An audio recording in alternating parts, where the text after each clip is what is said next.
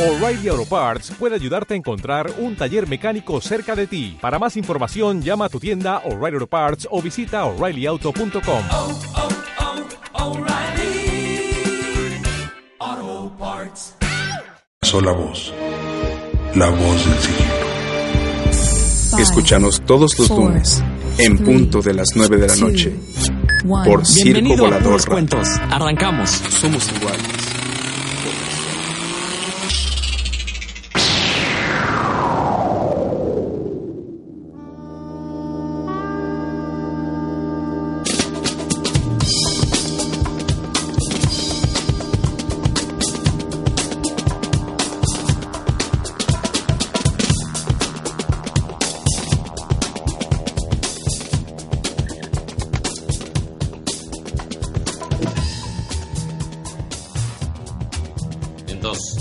Sean bienvenidos a una emisión más de Puros Cuentos, este programa de Circo Volador Radio dedicado a toda esta cultura del cómic y sus derivados. Yo soy Rodrigo Vidal Tamayo, como cada jueves en punto de las 7 de la noche aquí os saludamos a través de Circo Volador Radio, de circovolador.org. Por allá en las en gélidas tierras del centro del país se encuentran pues Héctor Morales y Roberto Murillo. Héctor, ¿cómo estás? Hola Rodrigo, un saludo a todos y presentes. Y Roberto Murillo también. ¿Qué tal, mi querido Rodro? Héctor, un abrazo por allá a Ariel en cabina y a todo nuestro auditorio. Y bueno, pues antes de comenzar y entrar al tema, sí queremos mandar un sentido pésame a la familia de Eva Campos. Eh, ella fue gran amiga de nosotros antes de que entrara a trabajar en, en Televisa como coordinadora editorial.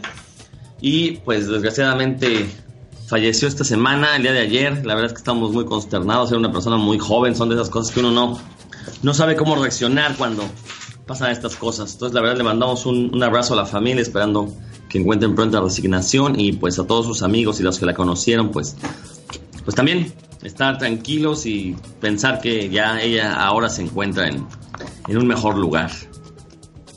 No sé, Héctor, si quieres comentar algo. No, no, no, este, comparto el sentimiento, un abrazo para todos. Bueno, habiendo dicho esta eulogia, este, pues vamos a pasar al, tema de hoy. Yo no he tenido chance de ver Iron Fist, la serie. Anduve de viaje esta semana, entonces no, no he podido acceder a una computadora. Creo que de nosotros únicamente Héctor es el que la ha visto, ¿no? Roberto, ¿tú no la has visto? Sí, efectivamente. No, todas, todas las semanas creo que me dices lo mismo. Yo te digo que a mí me faltan como tres semanas para ponerme al tiro con las series, pero creo que nada más te gusta torturarme. Pero así No. es, el, buen- el buen Héctor sí la ha visto, aunque yo sí he leído críticas. Ahorita vamos a platicar un poquito al respecto y ya Héctor me dirá qué tan bien fundadas o qué tan malas están estas críticas, ¿no? Pues a ver, Héctor, platícanos tú que ya viste, a ver. Na- nada más comentar que, que en privado Roberto me dijo que va en el capítulo 2 de la serie de Adam West de Batman, que ya se va a poner el día. que ahí se quedó, no ha visto Pues tampoco no, los pues, monsters. me dijeron, me dijeron que se pone buena y que en algún momento hasta sale el avispón verde o algo así, ¿no? Oh, no, pero spoilers, pero, ah, spoilers, pero sí. Sí, sí, algo ya me soltaron por ahí de eso. Ya hasta me dijeron que Kato en realidad es Bruce Lee. Y este, pues no sé qué pensar al respecto. Pero ahí la llevo, ahí la llevo. Hablando de, de Bruce Lee y de artes marciales, pues sí, se estrenó la semana pasada Iron Fist con muchas críticas de la prensa especializada. Eh, la verdad, críticas que, que me parecieron muy duras. Sin embargo, bueno, ya viendo la serie, yo estoy por terminar, me faltan un par de capítulos. Este, la verdad es que son muy duras, pero la verdad es que algunos puntos sí son ciertos. Eh, la serie navega en la mediocridad. No es tajantemente mala, hay cosas rescatables, pero la verdad es que tampoco es eh, la mejor serie, ¿no? O sea, no compite, este, en, muchos aspectos no puede competir con las otras, porque Iron Fist es un personaje que no, no es muy conocido. Este, lo que hablábamos Rodrigo y yo la semana pasada sobre esto que eran los, las artes marciales, cómo las iban a presentar y que va a ser el, fuerte de, de la serie, pues la verdad es que se queda bastante lejos. Eh, son eh, escenas de acción, la verdad, bastante... mm, pasa, están entre lo mediocre y la verdad a veces se ven mal. la serie como tal, eh, sus temas se van desarrollando, el, personaje se va desarrollando, pero me parece que este que, que si bien les digo, si, si bien es mala, este, yo no la recomendaría así que, que fueran, digamos, lo primero que tienen que ver, ¿no? De, estas series que ha sacado Netflix. La verdad es que sí ha quedado un poco de ver y bueno, ya cuando ustedes la vean ya podrán tener también su, su, su juicio sobre la serie, pero de entrada sí quedó bastante a deber. Pues ya será cosa de que la veamos y la verdad es que que, que- ¿qué le habrá pasado a Netflix, no? Después de estar haciendo las cosas bien. De por sí, cuando anunciaron estos personajes, yo pues no daba un centavo por ellos. No soy fan de Luke Cage, no soy fan de, de Iron Fist. La verdad es que yo esperaba que, que hicieran algo interesante con estos personajes. El caso de Luke Cage, bueno, si bien ya lo hemos platicado aquí, la serie fue muy lenta, el actor no del ancho, pero tenía aspectos interesantes, ¿no? Yo comentaba aquí la semana pasada, bueno, en el caso de Iron Fist, ¿cuál va a ser el aspecto interesante? No que se metan con la cultura asiática porque el personaje no es asiático. Entonces, pues hasta no ver, no, no, no, no me atrevo a emitir una opinión un poco más a fondo. Pero, pues confío, o sea, sí me sorprende que sea un anime el desprecio a la serie, ¿no? Por ahí hay algunos fanchiquillos que andan diciendo, pues no está tan mala porque tiene estas cositas, pero bueno, tiene detalles, pero los detalles no hacen una serie, ¿no? Entonces, bueno, hasta que no la veamos, no podremos opinar a gusto. Así que, este, Roberto, pues tenemos tarea ver esta serie, ver si realmente es tan mala como nos la están presentando. Ah, bueno, tú, Roberto, vas a comentar, ¿no? Que has leído muchas críticas. Sí, bueno, más bien eh, le quería yo preguntar a Héctor, ¿no? El que ya la vio. ¿Qué pasó? es- eh, no, no quiero saber spoilers ni nada de eso, por supuesto. Sin embargo, ya se había comentado desde unos meses antes que la aparición de Iron Fist y de Luke Cage como una serie individual en Netflix en realidad solo obedecía a la presentación de unos personajes en el universo para después entrar a, Defenders. Creo que con Luke Cage, pues cuando menos salió bien librado. Entonces, por lo que he leído de Iron Fist, ¿crees que nada más la hicieron exclusivamente para presentar el personaje y que nos fam- familiaricemos con él, sin presentar un producto realmente bueno? O sea, va, en función solamente de saber quién es Iron Fist para después verlo en Defenders. ¿Crees que se queda tan corta como, como para ser únicamente algo así? Híjole, lo que pasa es que, bueno, si, si nunca has leído Iron Fist, la presentación me parece buena a secas, ¿no? O sea, este, como introducción al personaje me parece una serie buena a secas. Pero si ya tienes algunas lecturas, pues uno siempre quiere ver más. Como fan, uno siempre dice, ah, yo hubiera hecho esto, hubiera hecho aquello, ¿no? Pero es una visión de, de fan. Este, sí, desde luego tiene parte de, de lo que comentas de que estas series son una introducción para después verlos en Defenders que no, no queden tan en el aire. En este caso, bueno, pues Iron Fist creo que fue la última que se probó, creo que fue la última en que empezaron a trabajar porque no sabían realmente cómo iba a funcionar este Daredevil, que era creo su apuesta más fuerte, porque como bien dice Rodrigo, pues los otros personajes eran menos conocidos, ¿no? Este Luke Cage siempre ha tenido corridas este, breves en sus cómics, también Iron Fist ha tenido varios volúmenes que pues a veces no pasaban este a lo mejor de los 50 números en un principio y después fueron bajando, ¿no? Volúmenes de, de 6 o de 12 números que, que iban bajando sus corridas. Y en este caso sí, yo creo que funcionan un poco como introducción para verlos en Defenders. Inclusive yo creo que esta serie, de las cuatro, obviamente por ser la que le da cohesión como a este universo, porque eh, pues, obviamente sin spoilers, pero sí mencionan muchas cosas que han pasado en las otras series. Entonces sí cohesiona un poco el- al universo de Netflix, de, los superhéroes, y, se, va todo encaminado a presentarlos en Defenders. Eh, esa es una de las críticas, ¿no? Que a lo mejor la serie no terminó de amarrar porque realmente lo que lo que vamos a ver al final de su de, su- de la propia serie va a ser en Defenders. Pero bueno, pues hubieran pensado un poco más en presentar un, un producto de calidad que fuera redondo y que la gente eh, ya en base a eso dijera, así quiero ver más series de este superhéroe o quiero seguir viendo Defenders.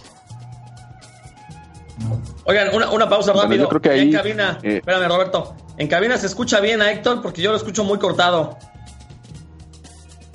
Ah, perfecto, entonces bronca mía. Perdón, Roberto, ahora sí. Continúa. Eh, hay que comprarle pilas, este. De las buenas, de las doble A. No, ya necesita su, su, su aparato auditivo, el buen Rodro. Ah, también. Pero bueno, eh, sí, así ¿Y como los que yo traigo, como los que yo traigo, bueno, no me, no me ves ahí público, pero yo sí ya traigo mis aparatos. Sí. Eh, bueno, ambos personajes, tanto Luke Cage como Iron Fist, en su momento sí fueron bastante importantes, tanto para el público como pa- para la empresa. Hay que recordar que Luke Cage fue el primer personaje negro en tener su propio cómic regular. Y pues fue un trancazo. Y el caso de Iron Fist, bueno, si lo ponemos un poquito en contexto, en ese momento había cómics como el de Kung Fu, que tuvo mucho éxito y que aquí era publicado incluso en México, aparecía con el logo de Mac Division y tuvo una corrida bastante larga. Y cuando introducen este personaje en Marvel, era como el Bruce Lee de los cómics de, de Marvel, ¿no? Más o menos ese era el sentido que se le daba, solo que era gringo, era la, la diferencia, ¿no? Pero era como su Bruce Lee mezclado con estas historias de, de Kung Fu que de repente nos daban por ahí alguna enseñanza espiritual o se metían con la, con la cultura oriental también, ¿no? Entonces sí, sí llegaron a tener un éxito. Por supuesto, estoy hablando de cómics que no me tocó leer en su momento cuando yo era niño, cuando recién los publicaron. A mí ya me tocó leerlos hasta los ochentas, cuando ya bien dice Héctor, ya iban más bien de, de bajada, ¿no? Sin embargo, Mira. todavía había por allí fans de los personajes. Eh, bueno, uno de mis tíos coleccionaba estos cómics de Kung Fu. Hace mucho que no tengo ya contacto con él. Me gustaría que viera Iron Fist y me dijera qué opina de la serie. Sin embargo, pues habría que buscar a alguien a quien sí le tocó leer estos cómics en su momento y que tenía todo el contexto para ver eh, cómo va por ahí la serie, ¿no? Porque leí críticas eh, que van enfocadas a las artes marciales que presentan allí, ¿no? Que si tales movimientos no son de kung fu, que si son de karate, que si son de aikido, que si son de no sé qué, o que son de macramé, bueno, no tengo idea. El punto es que ya no existe un arte marcial eh, actualmente que sea completamente purista, por llamarlo de alguna manera. Todos estos movimientos se han visto influenciados o influidos por otras técnicas y ya actualmente hay una mezcla, ¿no? Incluso si nosotros vemos el taekwondo, pues el taekwondo surgió a partir de otra arte marcial y ya es una mezcla de varias artes marciales, ¿no? Que es alguna de las críticas que leía yo acerca de Iron Fist, que ¿por qué le dice sensei? Que si es japonés, que si no es japonés, que si los de la mano, unos tienen una técnica no sé qué y usan pistolas y no deberían usar pistolas. Sí. Y bueno, obviamente el contexto de cuando leímos los cómics a lo que estamos viendo ahora, eh, creo que sí, eh, no he visto la serie por supuesto, pero me atrevo a opinar que está en un contexto más realista de lo que pudieran ser actualmente las artes marciales, ¿no? Ya las artes marciales ahora son una mezcolanza de cosas, incluso se considera a un maestro que no está bien preparado si no conoce de otras técnicas o de otras artes marciales, ¿no? Entonces, no sé si realmente la serie sea un buen representante porque muestran esta mezcla de, de movimientos o de artes, pero aparentemente se le nota mucho al actor que pues no tiene idea de cómo ejecutarlas, ¿no? Ya nos dirás tú un poquito más a este respecto, porque dicen que sí se le nota muchísimo, que no tiene ni la mínima idea de los movimientos ni de cómo moverse en cuanto a las artes marciales. Fíjate que yo, yo nada más lo que sí recomiendo, posiblemente haya que ver la serie para conocer detalles que a lo mejor se retoman en la serie de Defenders, ¿no? Recordar que la próxima serie en estrenarse es esta serie donde se reúnen Daredevil, Jessica Jones, Luke Cage y Iron Fist.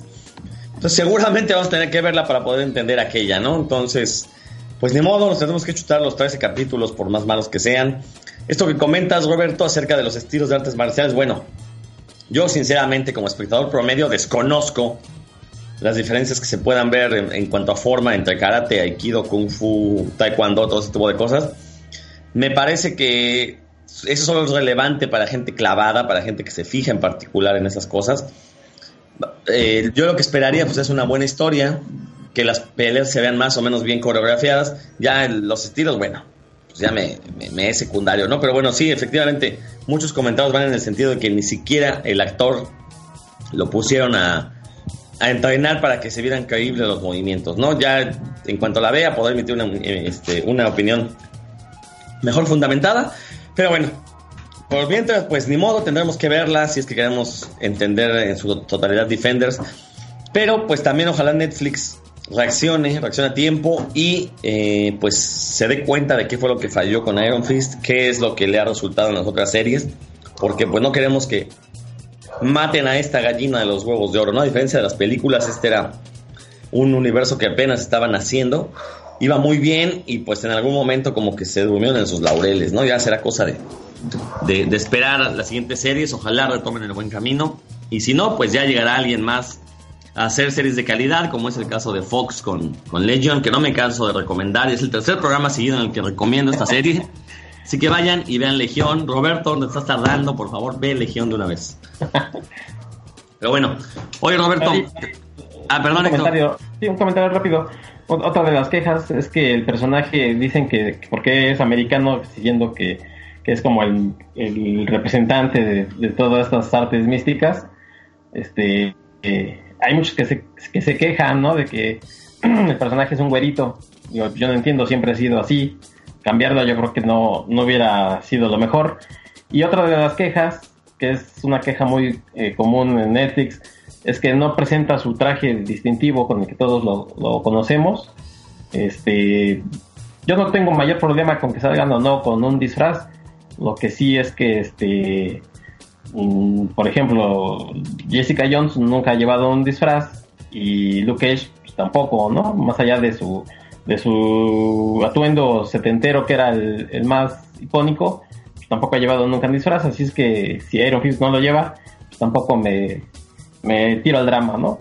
Yo creo que, como dices, como bien dices, hay que ver la serie y darle este una oportunidad a, a ver si, si por lo menos hay algo rescatable, que yo creo que sí lo hay. Perfecto, pues lo haremos. Roberto ya se quedó ahí Medio dormidón. trabado. ¿También está trabado contigo? Sí, todo, yo creo que se echó una pestaña. Sí, a ver, lo voy a descolgar y lo volvemos aquí a. Lo volvemos. Ahí. A ver, permítame un momentito, ahí Por estamos. cierto, esta semana o la próxima ya termina Legión, ¿no? Son ocho capítulos. ¿Y ya, ya es el octavo? Yo me quedé en el No sé si. No sé si fue esta semana o ya la próxima, pero ya termina. Bueno, sí, es- ya lo habíamos comentado la semana pasada, ¿no? Qué bueno, este formato de series pequeñas me gusta. Eh, series que no tengan capítulos de relleno, que es una bronca que ya le hemos dicho a Netflix, ¿no? Ya, ya le hemos comentado aquí. Que estas series de, de, de 13 capítulos, que es notorio que 3 capítulos están de relleno, pues poder recortarlas a 10 y quedarían mucho mejor. Sí. Bueno, ¿ya está Roberto ahí? Así es, ya regresé. ¿Le fue la luz Eh, o algo así al buen Roberto? Me, molesté me molestó tanto tu comentario que preferí salir y dar un portazo. Aventaste la computadora. Te, te- te Bueno. tiró un caratazo, pero Este, pues va- vamos a continuar. Por ahí salieron un par de, de- de trailers. Roberto, tú querías comentar. Ah, caray, ¿cuáles? Los de... eh, bueno, en realidad lo que yo le estaba platicando no era precisamente los trailers, sino de este anuncio que hicieron de la Los película anuncios, de ¿no? Venom. Eh, anunciaron la película de, Venom en solitario y se ha soltado toda una ola de, especulaciones que la verdad no pensé que levantara tanto el anuncio de esta película o la confirmación, porque ya la venían anunciando desde hace un tiempo, pero ya la confirmaron. Y pues han salido por ahí infinidad de teorías de todos estos sitios que escriben acerca de cómics y películas en inglés, eh, donde van desde las más locas diciendo que es un spin-off del Spider-Man de Sam Raimi y que probablemente pudiéramos ver un cameo de Tobey Maguire como Spider-Man en esta película de Venom. Se están soltando cosas desde esas hasta cosas como que este Venom va a ser el Space Venom y su aventura va a ocurrir en el espacio y no tiene nada que ver con el universo Marvel. Otros están lanzando la teoría de que este Venom en realidad va a ser el Agent Venom, no como tal, pero que sí va a ser Flash Thompson, el Flash Thompson que vamos a ver en la película de Spider-Man Homecoming. Este chico por el que todo el mundo se quejó porque no tenía nada que ver con el personaje original, bueno, pues están apuntando que es ese Venom y que lo vamos a ver ya como un spin-off de, de Spider-Man Homecoming. Y bueno, estas teorías han llegado a tanto que actualmente hay un tráiler por ahí circulando de una película que se estrena próximamente que se llama Life. Esta película es protagonizada por Ryan Reynolds y bueno, podemos ver por ahí unos astronautas en el espacio y descubren vida. El problema o más bien donde se cruzan esta película de Venom y Life, es que aparentemente esa vida alienígena que se encuentran es muy parecido a este simbionte que era el traje de, de Spider-Man, ¿no? Por supuesto que en, los cor- en el corto no vemos que ese pequeño simbionte se convierta en un traje o algo parecido. Sin embargo, ya la están manejando por ahí muchos sitios como, como también la produce Sony. Están diciendo, no, claro, esto va a ser más o menos como lo que se hizo con Split, que es una película que no se anuncia que forma parte de otra película o que es una segunda parte o que tiene que ver o que están relacionadas y ya cuando la veamos pues nos lo van a soltar. Entonces ya se está manejando todo esto, ha causado un gran revuelo, le han dedicado muchos videos y críticas en inglés donde dicen que vayan a ver live porque va a ser como la precuela o el origen del simbionte de, Venom para lo que vamos a ver posteriormente en la película. No, he, he visto ahorita cantidad de artículos y videos que no he visto ni siquiera con Spider-Man Homecoming o con Guardianes de la Galaxia. No se han aventurado a teorizar acerca de lo que va a ir la trama y sin embargo con esta de Venom estoy viendo infinidad de cosas cuando no nos han mostrado ni siquiera una imagen o un diseño conceptual, ¿no? Como para poder eh, tener argumentos y nombrar estas teorías que están manejando por allí. No sé si ustedes hayan leído algo al respecto, pero yo vi aquí todos mis sitios de internet inundados de todo ese tipo de opiniones y teorías. Fíjate que yo ni siquiera me había enterado de esa noticia de la película de Venom. Supongo que es la película que ya se había anunciado hace años junto con la de Seis Siniestros en este eh, universo del reinicio que tuvo el Hombre Araña con, Andrew Garfield. con Andrew Garfield en el, en, en el papel principal. Supongo que tiene que ver con eso. Ahorita apenas estoy... Que tú comentaste lo de la noticia, me puse a buscar información. La verdad no, no, no, no había escuchado. Sospecho que más bien es de estos proyectos que Sony está anunciando para dar a entender que ellos siguen teniendo los derechos de eh, del personaje, ¿no? Que la cuestión del hombre araña en el universo cinematográfico Marvel, pues fue una colaboración que no sabemos si se va a dar con el resto de los personajes. De hecho, a mí me extrañó que en esta película nueva del hombre araña, pues el villano fuera el buitre, ¿no? Cuando tiene una galería de villanos más interesantes que el buitre. Y bueno, espero que lo hagan bien. Eh, pero vamos, este anuncio yo creo que es para dar a entender, nosotros tenemos los derechos y pues podemos hacer lo que se nos antoje con ellos, ¿no? Por ahí eh, encontré algunos comentarios que dicen, bueno, ¿de qué sirve tener una película de Venom en solitario si va a estar despegada del universo del hombre araña, ¿no? Y yo ahí concuerdo con eso. Creo que Venom es un personaje interesante cuando funciona como antítesis del hombre araña. Quitarle eso es pues, realmente no tiene ningún sentido, porque ¿qué, qué caso tiene que tenga poderes casi arácnidos si su enemigo principal no es el hombre araña, ¿no? Eh, y de hecho, creo que es la razón por la que muchos nos enamoramos del personaje de Venom, porque era como esta parte oscura que el hombre araña nunca se atrevió a cruzar, ¿no? Entonces, no sé realmente a qué se refiere a Sony. Quién sabe si realmente la vayan a hacer.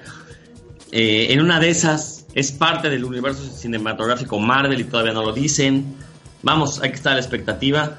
Yo sí quisiera ver una película de Venom, pero primero que nos presenten a Venom dentro del universo del Hombre Araña y ya después que le hagan su película. Eh, y una película donde sea el villano, o sea, donde el personaje principal sea el villano. No quiero ver este Venom héroe, porque es un... ahí es cuando arruinaron al personaje, pero esa es mi, mi más humilde opinión. No sé, Héctor, tú tengas algo que comentar. Sí, bueno, igual que Roberto, escuché todos estos rumores. Lo, lo que sí es cierto y fue una cosa muy curiosa es que en uno de los trailers de esta película de Live, eh, no sé si en la película, pero por lo menos en el tráiler, añadieron una escena en donde se veía como la gente así expectante, preocupada porque estaba pasando algo en el espacio, y era una toma que habían agarrado de Spider-Man 3. Entonces, yo creo que por ahí se empezaron a correr estos rumores, ¿no? De que formaba parte de ese universo. Lo cierto es que como pasan muchas películas, a veces este, para no filmar o porque se les corrió, se les pasó el tiempo o solamente para presentar el tráiler, pues toman una escena ya hecha de alguna otra película de la compañía y la insertan, ¿no? Dentro del tráiler o dentro de la película. Pues creo que fue lo que lo que sucedió. Eh, también como, como como comenta Roberto, eh, algunos de los eh, rumores es que mm, no va a tener nada que ver con, con este Spider-Man, sino que este que van a poner una especie como de retrospectiva, como, el- como la vimos, por ejemplo, en la película de Hulk de Edward Norton, que se explicaba rápidamente en el principio el origen, y que no iba a eh, tener que ver Tom Holland que es el nuevo Spider-Man, no iba a tener nada que ver. Y bueno, pues ya se iba a presentar este personaje de Venom, que, que además Sony anda muy este entusiasmado por el éxito de Deadpool, ¿no? Es lo que quieren presentar más o menos. Una especie de Venom muy al estilo de lo que hizo ahora Deadpool. Y el día de ayer también se corrió la noticia rumor de que Sony no solamente está este, eh, haciendo este proyecto de Venom que se estrenaría ya el próximo año, o sea que se tienen que poner a trabajar ya a mediados de este, de este año para empezar a filmar, sino que además está pensando en hacer un spin-off que sería entre el Black Cat y Silver Sable. Estos dos personajes femeninos que también forman parte pues, del universo del, de la araña, que según harían una película juntas. Pues habrá que esperar a ver qué, qué pasa con esas noticias de la película de Venom. Roberto, ¿sigues ahí o ya te desconectaste? No, aquí estoy, ¿no me escuchan? Sí, sí, sí. No, es que no te, no te vemos, entonces pues no sabíamos si ahí No- estabas. nada más vemos a, a tu clon. Perdón, desactivé, desactivé el video porque aquí el internet algo le pasó y la señal se fue hasta abajo, está muy débil. Entonces Sí, no por eso desactivé el video. Nomás era para, para saber que seguías vivo. Bueno, es que vemos ¿Eh? a tu hermano menor. sí, exacto. Y bueno, la verdad es que. Pues esas son la- las, las noticias que, que surgieron esta semana. Oye, ey, pero Rodro, sí hubo trailers. Bueno, hubo, hubo un avance hoy que se presentó de la Liga de la Justicia, Sí, lo que estaba viendo. eh, anunciando que el sábado van a presentar ya el tráiler extendido, ¿no? Bueno, el segundo tráiler. Entonces han estado presentando cápsulas individuales sobre los personajes. Este, ya salió la de Aquaman, ya salió creo que la de Flash, hace unos instantes antes de que nos conectáramos. Y la verdad es que se ve, estéticamente se ve bastante bien, se ve bastante bien la, la película. Espero que no se vayan ahora al otro extremo del, este, de la, de- del espectro, en lo que primero trataron de hacer una película como muy complicada, según ellos, con Batman v Superman, y ahora van a una película simplemente de aventuras, ¿no? Que es lo que nos gusta, o sea, son superhéroes, pero este, estéticamente la película se ve, se ve bien, o sea, parece que sí es como si fuera una caricatura con mucho presupuesto, y la verdad es que no sé si ustedes ya vieron algo de estos este, avances. Tú, Roberto. Roberto, bueno, bueno. no, Roberto, anda. No, yo no he visto nada, la verdad. Eh, en la noche voy a dedicar a ponerme al día con estas notas. A ver qué, qué me, qué me parece. Entonces ahí te, te debo los comentarios. Déjame ver, Roberto, ¿ya escuchas? Por eso preguntaba que si estaba. A ver, lo voy a volver a marcar. Espérame tantito. Bueno, mientras tanto, Héctor, ¿tú qué cómics estás leyendo de manera regular? Estoy leyendo eh, varias cosas de DC y de Marvel. Este, no sé qué, qué quieres Pero comentar. tú únicamente lees ediciones nacionales, ¿verdad? Este, no, no. ¿También descargas? No, este, me mandan eh, previews, previews, sí. Tengo por ahí mi dealer que aquí colaboraba, pero eh, digo, nada más por decir. No, no, pero digo, sí, digo, sí comento esto porque. pe- Perdón, Héctor, este, yo ya tiene rato que no, no, no leo un cómic de superhéroes. Hoy me vengo enterando, y aquí sí manifiesto mi ignorancia, Dime. que ahorita hay tres Spider-Man diferentes en el universo Marvel o algo así. Está, Eh, está Miles Morales, está Peter Parker y aparte hay un Peter, hay un hombre araña que anda con Deadpool. Bueno, eh, hay una serie de Deadpool y Spider-Man, pero la verdad no la he leído. Ah, ya. Está, estuvo la serie que, que se llamó este, Clone Conspiracy, una cosa así. O este, en donde sí salía otra vez Ben Reilly. Ah, ok. Entonces, este, que es una serie que otra vez se va a lanzar, la serie de, de Ben Reilly. No sé si a lo mejor por ahí ese es el que comentes, pero oficialmente, hasta donde yo sé, y sí, la serie de Spider-Man sí la estoy leyendo, y la de Miles Morales, la verdad no, esa sí no la he leído. Bueno, Roberto, ¿ya estás ahí ahora sí otra vez? Aquí sigo, mi querido Rodro. Perfecto. Oye, pues vamos a hablar un poquito de este tema que ya no nos alcanzó la semana pasada. Este coloquio de. Ahorita les digo el nombre bien, el nombre completo. Tengo el programa. Coloquio, primer coloquio internacional en narrativa gráfica que va a organizar la Universidad Iberoamericana ya en el DF. La verdad es que Roberto me había comentado de esto, me mandó el programa y pues se antoja interesante si es que uno está interesado en las cuestiones sociales y antropológicas del cómic, ¿no? Para aquellos que estén esperando ver que discusiones como quién ganaría entre Superman, una pelea Superman y Hulk, pues no, no, no, no va por ahí. Eh, la verdad es que se ve muy bueno, es un coloquio totalmente académico, o sea, los ponentes son gente que está estudiado, que ha analizado el cómic desde perspectivas académicas. Y la verdad es que se ve bastante, bastante bueno. A ver, Roberto, platícanos un poco de este coloquio, por favor. Eh, bueno, pues ahorita no te puedo contar tanta cosa porque como el internet está fallando, no puedo abrir mis, mis archivos sin que se desconecte la máquina.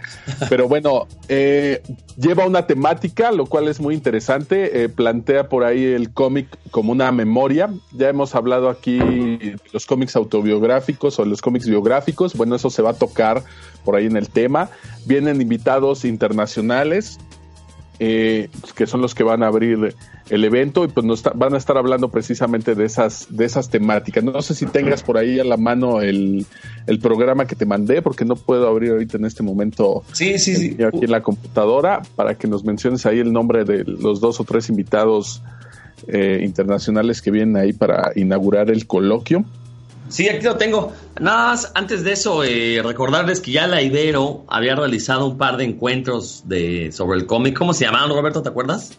ANG, Asociación de Narradores Gráficos. Hubo dos ediciones por ahí ya hace algunos años, aunque ese sí estuvo mezclado sí había mesas eh, sobre el estudio del cómic eh, con otro enfoque, un enfoque social, pero también había cosas de superhéroes. Tuvimos aquí a, Tim Sale, por ejemplo, y pues habló de, de Spider-Man y lo que hizo con Batman, etcétera, etcétera, ¿no? Tuvimos a Sergio Aragonés, tuvieron invitados bastante buenos, ¿no? Paul Jenkins anduvo por aquí, incluso regresó después gracias a ese encuentro por ahí de la Ibero. Eh, uno de los organizadores, pues era en conjunto con la Ibero, Humberto Ramos. Entonces, prácticamente la mayoría de los que venían ahí, pues eran sus, sus cuates, ¿no? Junto con, Luis Gantús.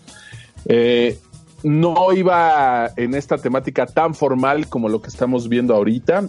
Ahorita sí, vamos a ver, bueno, por parte de, de, México, aquí vamos a tener varios invitados, incluso algunos que han estado aquí en el programa, como Alejandra Espino. Alejandra Espino va a andar por allá.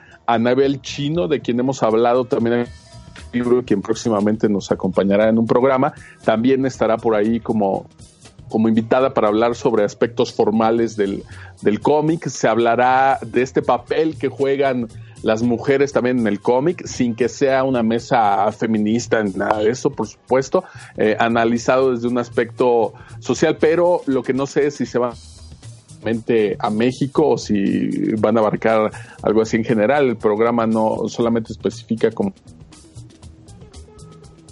Escúchale. Roberto. Ya se, ya se cayó otra vez. Ya se, se volvió a ir. Roberto, ¿me escuchas? Roberto, Roberto. Bueno, eh, nada más para complementar lo que decía Roberto, efectivamente aquí tengo el programa abierto. El coloquio se va a realizar los días 5 y 6 de abril de este mes allá en la Universidad Iberoamericana en la Ciudad de México. Eh, entre los invitados internacionales está el embajador de Japón en, México, Akira Yamada, quien con ese nombre pues no podía ser más que fan de, de, manga, pues. También está Rafael Meltz, agregado cultural de la Embajada de Francia, que no sé si sea el que en la última, perdón, en el último festo se aventó un como panorama general de la historieta francesa, estuvo muy bueno. Lo, lo, se paró y empezó a hablar un poquito de la historia rápida, así muy someramente de la historia de, la bandera de cine. Y la verdad es que fue una charla bastante, bastante buena, mucho mejor que la, la entrevista que le hicieron al autor que siguió, que la verdad ni me acuerdo, no, no recuerdo quién fue. Pero bueno, no sé si es esa misma persona. Si es él, la verdad es que va a estar bastante interesante. Déjenme ver si puedo recuperar a Roberto, porque pues, se nos hace feo que esté, que estemos hablando sin él. Se me hace que se le está yendo la luz o algo así a Roberto. Pero bueno, eh, les comentábamos, la idea de este coloquio sí es hacer una, un, análisis más formal del cómic, lo cual yo considero que son cosas que hacen, que son necesarias en un país como el nuestro, ya para por fin romper esa idea de que el cómic es algo infantilista. Eh, y bueno, miren, nada más, las charlas que van a, que se van a encontrar, ah, espérenme, ahí está Roberto, déjenme de una vez lo, lo contacto para que ponga atención aquí. Ahí estamos. Ya le estamos llamando, a ver si contesta rápido. Muchas ya se me trabó a mí también. Ahí vamos. la ahí va. tecnología está en nuestra contra. Sí, hombre, ahora quién sabe qué está pasando. De repente así, también yo más que la tecnología lo achacaría al servicio de internet que tenemos en México, que es bastante, bastante malo. Ahí estás, Roberto, ¿ya me escuchas? Roberto. No, no, quién sabe qué pasa. Ahí está, Roberto. Ya estoy de regreso, mi Ah, querido Rodo. perfecto.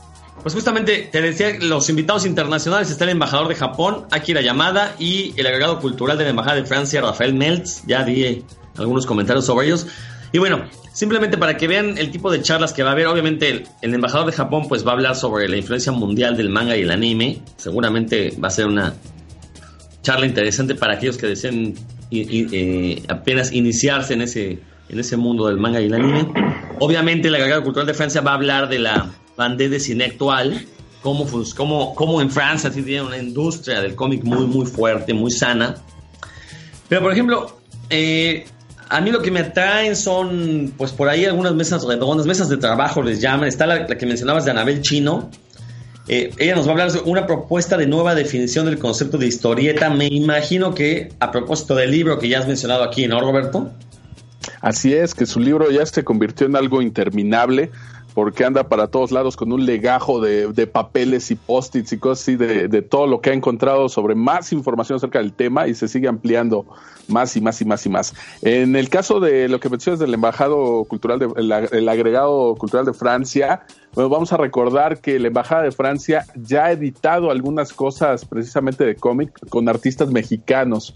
Aquí ya les habíamos platicado sobre este tomo de historias de familia les platicamos cuando fue la presentación. Bueno, Francia sí está interesado en coproducir cómic con México, entonces por ahí el que estén en este coloquio me parece algo maravilloso. Ojalá que el embajador de, de Japón también pueda lograr ese contacto y que próximamente estemos viendo una colaboración entre la embajada de Japón y autores o artistas mexicanos que estén haciendo este tipo de cómics. No es lo que me resulta por ahí interesante. Imagino que también se estará hablando de este libro que ya les habíamos platicado, de historias de, de familia, ¿no? Y la mesa que presenta Anabel Chino, pues sí, yo creo que esta definición de cómic o el concepto de cómic que tenemos, eh, que todavía muchos traen estos conceptos desde las tiras cómicas o de los superhéroes o incluso se quedaron por ahí en los 80s, en los 90s, pues va evolucionando, sigue evolucionando como todo lenguaje, como todo medio y creo que sería bueno escucharlo para darnos una actualización al respecto, ¿no? Eh, A mí me va a ser imposible asistir, espero que por ahí el buen Héctor o mi querido Roro se puedan dar una vuelta y pues nos cuenten a ver qué tal, porque por lo que he sabido de, de parte de Anabel Chino, pues creo que no hay streaming en las conferencias. En los primeros dos eventos que organizó la Ibero, que ya les platicamos de la ANG, el departamento de video grabó las conferencias y lo estuvimos solicitando para ver si después había alguna forma de acceder a estos videos. Nos dijeron que nos iban a informar oportunamente, pero pues ya pasaron varios años y no nos han informado nada. Entonces supongo que supongo que con este coloquio va a ocurrir algo similar. Seguramente lo van a grabar, pero para sus archivos y no hay ahorita planes ni un anuncio de que vaya a existir un streaming cuando realmente creo que sería algo muy interesante para quienes no estamos cerca de poder eh, conocer un poco más acerca de todos estos aspectos del cómic y de la mano de personas que están directamente allí trabajando en ello, en la investigación o publicando libros, haciendo estudios al respecto, ¿no? Exacto. Mira, también en este coloquio está interesante porque van a mezclar la cuestión del cómic y de la narrativa gráfica con otros medios. Por ejemplo, hay un par de charlas que tienen que ver con videojuegos. Por ahí está Luis Royce, quien es, pues, eh, supongo que es trabajador ahí de la Universidad de Ibero. Él ha escrito un par de textos para Comicase, sobre todo de, Comic Gore. Eh, y él va a dar una charla que se llama Narrativa Interactiva, Videojuegos y Webcomics. Habrá que ver si, si realmente logra desmenuzar este problema del webcomic, ¿no? Este, ya también lo hemos platicado en este programa. No es lo mismo únicamente publicar en web que hacer un producto, un cómic que únicamente pueda ser leído en web, ¿no? Que, que explote las herramientas que nos ofrece el, Internet. Eh, entonces, eso va a estar interesante. Eh, por ahí hay otro invitado internacional, que una plática que también se antoja muy, muy buena, el doctor Lawrence Grove de la Universidad de Glasgow, en Escocia. Él va a dar una conferencia que se llama Comics Creating History, o lo que es lo mismo, los cómics creando historia. Esta se me hace que va a estar bastante, bastante interesante. Digo, el título es un tanto ambiguo, pero si nos van a hablar ya sea de cómic que habla de la historia o cómo los cómics han formado parte integral de la historia, ya sea por generar movimientos o por retratar algún eh, aspecto sociohistórico, pues creo que va a ser una, una charla muy, muy buena, ¿no? Y consigo contigo, Roberto, la verdad es que qué desperdicio si no se les ocurre transmitir por internet estas charlas. No, o cuando menos grabarlas y después subirlas a YouTube. Luis Royce, de quien hablas ahorita, mejor conocido como Carcas ahí en el medio, es profesor en la Ibero, es profesor de medios audiovisuales, si no me equivoco. Así que el hablar de cómics y videojuegos, pues prácticamente es, es su campo. Entonces sí esperaría un análisis eh, bastante interesante de, de su parte. Y pues ojalá él estando en medios audiovisuales, pues probablemente a lo mejor por ahí le escriba en la semana para decirle, bueno, ¿y qué onda? ¿No van a subir esto por ahí a, YouTube? Proporcionenos una liga de streaming o, o algo, ¿no? Porque sí, eh, este tipo de eventos se queda de repente muy cerrado incluso para los mismos alumnos de la Ibero, en los dos eh, primeros eventos de la ANG, no estaba lleno el auditorio. Hubo muy buena asistencia, por supuesto, pero no estaba lleno. y Yo esperaría verlo lleno, cuando menos por parte de los mismos alumnos de la Ibero. Entonces, a veces este tipo de cosas como que no les interesa. Dice, bueno, pues no es Batman, no es Superman, no es el hombre araña, pues entonces como que no pero vaya es lo que a mí me resulta más interesante y pues sí es una lástima que de repente se quede por ahí archivado, ¿no? Sí, y mira, otra charla que también se ve muy, muy buena y que es un tema que la verdad yo no sé por qué ha sido, no ha sido estudiado a fondo por los medios que, que hablamos del cómic.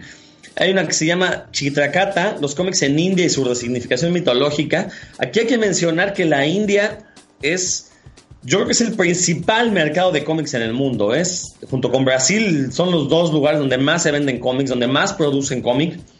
Entonces, la verdad va a ser una plática muy interesante conocer justamente cuáles son los tópicos que maneja el cómic indio. Esa charla sí se me antoja muchísimo. Eh, esa la va a impartir la doctora Marian Gómez, la maestra Marian Gómez, perdón, de la, de la Universidad Autónoma Metropolitana. Son el tipo de cosas que digo, chale, ¿por qué no vivo en el DF para poder ir a, a, a ver, a ver estas charlas, no? Eh, ya en el lado... Ah, mira, no había visto que va a estar Andrea Fuentes, la editora de la Caja de Cerillos, editorial pequeña pero muy inteligente porque ellos fueron los editores de la monstruología del cine mexicano. Y que también han editado un cómic en la forma de Blackis Belza eh, escrito por el cantante de la banda vasca Neu Gordiak. Eh, ahí se me fue su nombre pero bueno lo dibuja el doctor Alderete entonces seguramente él, eh, él sí lo ubican por, por sus carteles para de, de conciertos de rock. Va a estar interesante esa esa No, mesa por la redonda. portada, la portada del Eternauta, la edición que se hizo. También la hizo Valderete, sí. A estar interesante porque es una mesa de editores. Y eh, aparte de Andrea Fuentes va a estar Josefina Larragoiti de Resistencia, va a estar Héctor Germán Santarreaga de, Nostro- de Nostromo, quien aparte de editor es creador, ¿no? Entonces eso va a estar muy, muy, muy bueno. Está Diego Rabaza de Sexto Piso, recordemos que Sexto Piso, además de eh, distribuir los cómics de Astiverde en México, también eh, están apostándole a la publicación de cómic mexicano, entonces eso es muy interesante. Está Carlos González de La Cifra Editorial, que recordemos que La Cifra también se están poniendo las pilas para, eh, para publicar cómic y también para eh, distribuir. Roberto, se me había pasado decirte, La Cifra está trayendo el cómic este de Rulfo a México. Ah, pues está increíble. Oye, hay varios maestros que me lo han pedido y obviamente no, lo, no lo he querido prestar para escanearlo ni para que lo lean ni nada de eso, pero sí sería bueno, entonces voy a acercarme a ellos, tener un contacto y ver de qué forma les podemos encargar algunos algunos tomos que nos los hayan llegar por aquí, porque sí, no lo, he- no lo- en ninguna otra librería aparece eh, por ahí en su listado y no lo he visto distribuido en ninguna feria del libro tampoco. Entonces, muchas gracias por avisarme, mi querido Rodro. Pero además de, de las editoriales que mencionas, además de estar sentados en esa mesa, se supone que va a haber presencia de las editoriales allí. O sea, sí, sí va a haber títulos a la venta de estas editoriales. En los dos primeros eventos de la ANG en la Ibero hubo unas mesas pequeñas, hubo realmente muy poca oferta. Estaba por ahí fantástico con una mesa que eran los que tenían más cómics. Pero creo que eh, al estar todas estas editoriales presentes y tener esos títulos a la venta, bueno, yo me atrevo a pensar que habrá disponibles títulos tanto de Japón como de Francia y los que ya les hemos platicado como los de historias de familia, títulos que probablemente solo se puedan conseguir en este tipo de eventos. Además, por supuesto, de las mesas de las editoriales mexicanas que les está mencionando ahorita Rodro, ¿no? Sí, y son de esos eh, momentos en los que incluso hay cosas que solo ahí se van a poder conseguir, ¿no? Entonces aquellos afortunados que puedan ir, pues vayan con sus pesos en la bolsa para que puedan hacerse con, con cómic diferente al que, al que solemos leer. Mira, yo nada más sí tengo algunos comentarios en contra. Eh, por ahí hay una mesa de creadores donde está Beth. Bueno, Beth ya sabemos que es este eh, ajonjolí de todo este tipo de eventos. Está bien ya que, que aparezca, pues ya si se quiere convertir en el en la mascota oficial de todos los eventos de cómic que aparezca. Pero, eh, y esto no es mala onda, van a estar presentes Axur Eneas y Alejandra Gámez. Recordemos, Alejandra Gámez ya es famosilla por su tira de internet de Mountain with Teeth. Eh, yo los acabo de ver ahora en la Feria del Libro del Estado de Yucatán. Y la verdad es que fue un tanto triste ver que son incapaces de articular un discurso. El moderador de esa charla fue el buen eh, Ricardo Yarena. Justamente venían, presentando un cómic de eh, steampunk. Y la verdad es que fue triste ver batallar a Yarena para lograr sacarle dos o tres palabras a, a autores como, como ellos dos. En ningún momento invitaban a leer su obra, se hacían preguntas directas, los cuates nada más respondían con risas. Vamos, a mí no me gusta criticar a los millennials, de hecho no me gusta ni siquiera nombrarlos como millennials, me parece una etiqueta artificial y, y bastante derogativa de una cierta generación, pero realmente tanto Axur Eneas como Alejandra Gámez son la representación perfecta de lo que es un millennial, ¿no? Gente que no tiene idea de lo que está haciendo y lo hace y de puro churro está pegando, pero no es capaz de analizar qué es lo que está haciendo bien y qué es lo que está haciendo mal. De ahí que su trabajo se vea que no, no contiene una evolución. Y no me refiero a que dibujen mejor o peor, sino a que no saben de los mismos temas, de los mismos chistes, no saben terminar muchas veces lo que están contando. Entonces, la verdad, ahí sí espero que esta moderadora no se desespere porque va a batallar. El otro que forma parte de esta mesa es Augusto Mora, a quien yo considero que está en otro nivel, muy ale- alejado de lo que hacen Axur Eneas y Alejandra Gámez. Augusto Mora tiene perfectamente claro que él quiere hacer periodismo en cómic y creo que lo está haciendo bien. Y sobre todo él sí es muy elocuente con lo que dice. Entonces, bueno, eh, la verdad es que me parece muy dispar esta mesa, ¿no? Eh, ¿Quién, ¿Quién modera esa mesa? eh, es, pues es una doctora Fabiola Aguilar, supongo que es alguna investigadora de ahí de la Ibero. No Bueno, sé si te suene, Roberto. No, la verdad no la conozco. Bueno, Beth dio clases también ahí en la Ibero, igual está enfocado en ese tema de la investigación de cómics. Beth fue quien trajo a Matt Madden a esos Sí. dos a, uno de esos dos primeros eventos de la ANG. O sea, eh, yo espero que cuando menos entre esta doctora y Beth pues le puedan sacar algo bueno a Augusto, ¿no? De lo que está haciendo Augusto.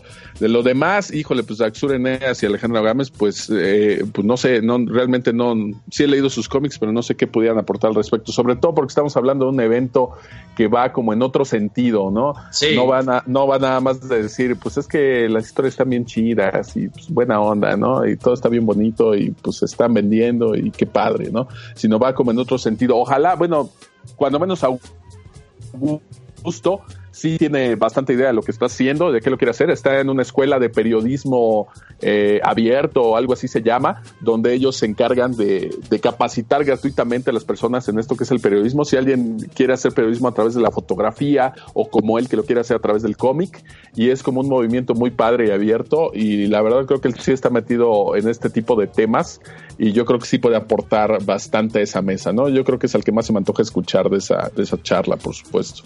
Y no, obviamente la presencia de Alejandra Gámez responde a que es becaria del Fonca, o fue becaria del Fonca, y Bernardo y Beth era su tutor. Entonces, y bueno, recordemos que según Hagenbeck, solo Alejandra Gámez, este, ¿y quién era la otra persona? Son las que Ah, hacen. los de George de, ¿no? George de Papier. Ah, George de Papier son las únicas que están haciendo cómic que valga la pena en México, ¿no? Entonces, bueno, me imagino que va por ahí la invitación. Pero sí, o sea, no, no, no, lo, no, no lo digo porque tenga alguna tierra contra ellos. Simplemente es triste ver cuando pues llegan los autores y son incapaces de eh, ni siquiera de invitarte a leer sobre. La verdad es que después de esa charla, si yo, de no haberlos conocido antes, porque yo, yo he tratado con ellos y la verdad es que son personas muy amables, pero de no haberlos conocido, la verdad es que lo último que haré es ir a conocer su obra, ¿no? Este, de hecho, yo compré esta antología de steampunk porque ya tenía idea de, de lo que era, ya, ya sabía quién la hace y quién la edita, pero si ha sido por ellos dos, la verdad es que hubieran perdido Es- ahí la venta. Es esta donde la portada la hizo Tevin, Esteban Sí, Saldaña. esa ah, esa se ve muy buena, no la he comprado, pero la verdad se ve bastante bien. No, la acabo de comprar, no la he leído, ya, ya ahora que la lea. Igual la leo esta semana para la próxima comentarla aquí, porque también son de esos proyectos que vale la pena echarle un ojo. Y ah, ahora que lo pienso, deberíamos invitar al editor aquí al programa para que nos platique un poquito de, de, de sus ideas con estas antologías. Ya lanzaron esta de Steampunk y justo la semana pasada lanzaron una de Solar Punk, que es una, es una corriente nueva de ciencia ficción donde ya es un futuro utópico, donde toda la energía se obtiene a partir del sol. Pero bueno, este, esto es la cuestión del coloquio. Ahorita les digo de nuevo el título, aquí tengo el programa. Es el primer coloquio internacional de narrativa gráfica, 5 y 6 de abril de 2017, en eh, el auditorio Javier Scheifler de la Universidad Iberoamericana. Sí, ya sabemos que llegar a la Ibero es un re- desmadre, así que tomen sus precauciones. El evento inicia a las 9 de la mañana, entonces van a tener que madrugar o si quieren llegar desde un inicio. ¿Quién pone un coloquio a las 9 de la mañana? No, y aparte hasta la Ibero, ¿no? Están pensando en que su público van a ser puros estudiantes, eso está muy, muy mal. Pero bueno, no sé, Roberto, si tengas... que Perdón. solamente agregarles que la entrada es libre, Sí. no tienen que pagar absolutamente nada, lo cual me parece maravilloso porque este tipo de charlas que ya son de otro nivel y que hablan de otros aspectos, eh, pues no se ven por ahí tan seguido. Entonces es de entrada libre y va a haber títulos disponibles. Eh, Hasta donde sé, no es necesario ni siquiera registrarse, aunque a la entrada sí te piden hacer un registro. Entonces, como dice Rodro, en el caso del tiempo, pues tomen sus precauciones porque les van a pedir ir por ahí registrarse en una lista para poder entrar. Está bien. Bueno, nada más para que no se quede callado, y Héctor, ¿qué, qué, qué nos platicas, Héctor? A ver. Este, fíjate qué, qué interesante que se hagan estos eventos, porque, bueno, la fin de semana fue la mole, en mayo va a ser la conque, y bueno, son eventos en- mediáticos, ¿no? Donde ahí sí la gente va a hablar de superhéroes o va a hablar de, de poderes o demás cosas. En cambio, en estos eventos, bueno, pues hay charlas magistrales, ¿no? Donde nos enseñan o nos, eh, se discute las herramientas que tiene el cómic más allá de, de mostrar nada más eh, personajes volando, sino las- todas las herramientas que tiene el cómic para ofrecer. Y que son cosas que desafortunadamente, por lo menos hasta hoy, eh, el fin de semana que fue la mole, pues no nos ofrece, solamente se queda en lo mediático, se queda este, cuando tienen invitados interesantes, esas conferencias, sí, la verdad, pues a veces interesantes, pero son conferencias de vida, ¿no? Donde son, hablan de su biografía, de su trabajo, etcétera, pero a, lo mejor uno que, quisiera conocer más cosas, bueno, pues cómo realiza su trabajo, qué opina de, de- del cómic más allá de los superhéroes, en fin, pues esas cosas no se, no se realizan en, en eventos como la mole, quiero pensar que la Conque tampoco lo, lo va a hacer porque no es a lo que a lo que le va a tirar. Y entonces, pues, si tienen la oportunidad los que eh, asisten a la Ibero, bueno, dense una vuelta a, lo- a su auditorio. Los que también tengan chance, este, su trabajo los dé- les dé la oportunidad, pues también dense una vuelta a estos eventos que la verdad se hacen muy esporádicamente y, y no siempre tenemos la oportunidad de asistir y gratis. Exacto. Bueno, aquí no ve, el, no ve el público, pero en el video nos está presumiendo mi querido Héctor su autógrafo de Dross que le hizo ahí una playera Sí. que trae puesta. Cuéntanos no, qué, fue- playera qué fue lo mejor. Ah, perdón, es un top. ¿Qué fue lo mejor que, que viste por ahí en la mole? Eh, Eso le iba a preguntar justamente. Mira, el evento, este, pues, como siempre tiene un nivel bastante alto, o sea, como entretenimiento es un nivel bastante alto. Eh, los, los autores que vinieron, los artistas que vinieron, la verdad, bastante accesibles como siempre. Eh, Dross no estuvo, como se mencionó desde un principio, no estuvo en, en piso, estuvo en otro lado. Este, entonces, bueno, pues la gente muy contenta, eh, tuvo chance de conocer a, estos autores que escriben a sus personajes favoritos. Eh, yo, yo sí soy de la, de la idea, y siempre le hemos comentado a Rodro y yo, de que las conferencias deberían de ser mucho más propositivas. Eh, a veces la gente de la mole se enoja con la gente y dice, pues no, no, nomás seas un cazafirmas, ¿no? Y, pero pues muchas veces uno dice, si me voy a llevar a algo este, interesante, pues es una firma que ir a, a escucharles a decir, sí, yo inventé el personaje hace 10 años con cara de, pues ya pregúntame otra cosa, ¿no? Eso lo digo siempre.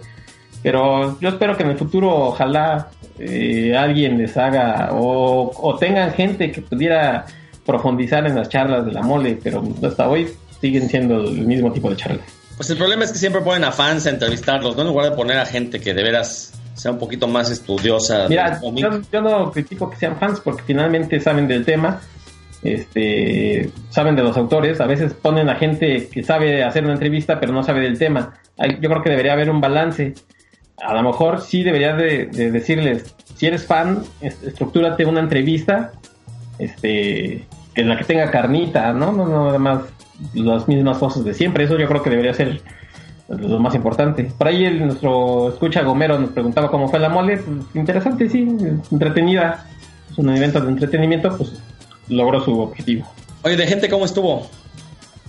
Yo estuve el viernes y fue, a diferencia de la mol de la edición pasada, fue un viernes más concurrido, ¿eh?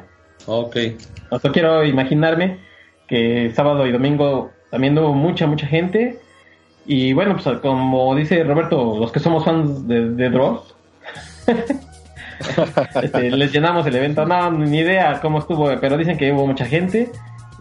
Eh, yo creo que ya el evento ya dejó de ser de cómics, sino es global. Entonces, eh, qué bueno que vaya la gente, ¿no? Y bueno, nada más para cerrar este programa, pues la noticia de que Stan Lee no nada más viene a la Conque en Querétaro en mayo, también viene en el mes de junio, si mal no estoy, a Guadalajara, Al evento campus, estos eventos donde se supone que son cosas de hackers y de tecnología, pues van a traer Stan Lee, no sé qué venga a hablarnos, pues seguramente lo trae nada más para llenar el lugar, porque realmente pues él no tiene nada que aportar a los temas de, la, de este evento Campus Party. Lo cual a mí me parece una irresponsabilidad porque pues ya sabemos el estado de salud.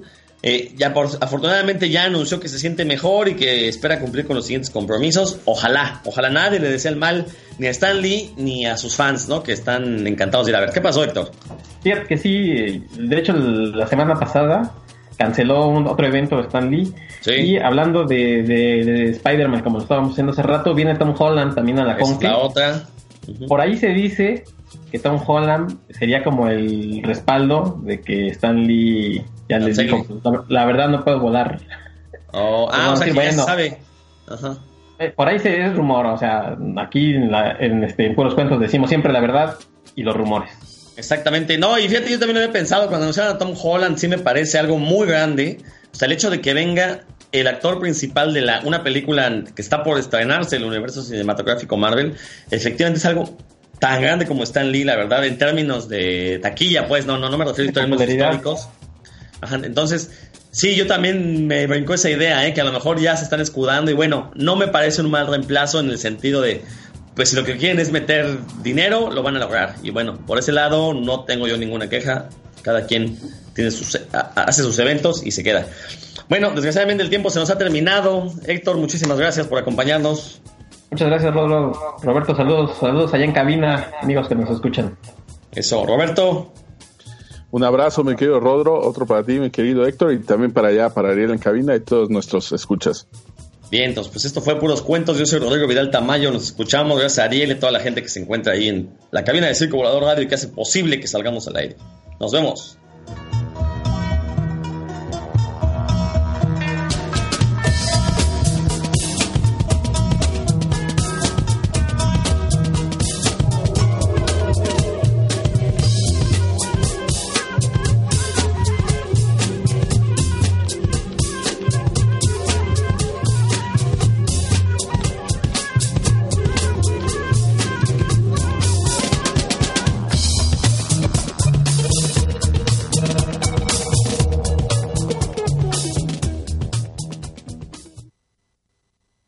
Sherwin Williams somos tu compa, tu pana, tu socio, pero sobre todo somos tu aliado, con más de 6.000 representantes para atenderte en tu idioma y beneficios para contratistas que encontrarás en aliadopro.com. En Sherwin Williams somos el aliado del PRO.